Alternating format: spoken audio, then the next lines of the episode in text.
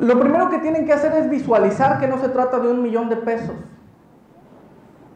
Que conseguir un resultado tan grande es realmente un trabajo de todos los días.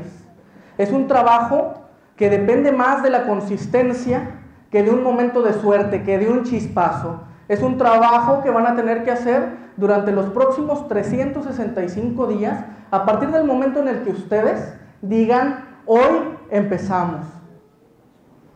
Usen el tiempo anterior para prepararse. Pero a partir del día en el que ustedes inicien con ese camino y con esa carrera para llegar al millón de pesos, a su primer millón, tengan en la cabeza que se trata realmente de generar 2.800 pesos diarios. Cada día, 365 días del año, 52 semanas, de lunes a domingo, desde que empieza la primera hora del día y hasta que culmina el último segundo.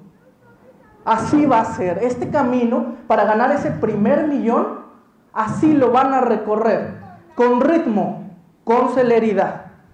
No vamos a correr, pero jamás vamos a tomar asiento.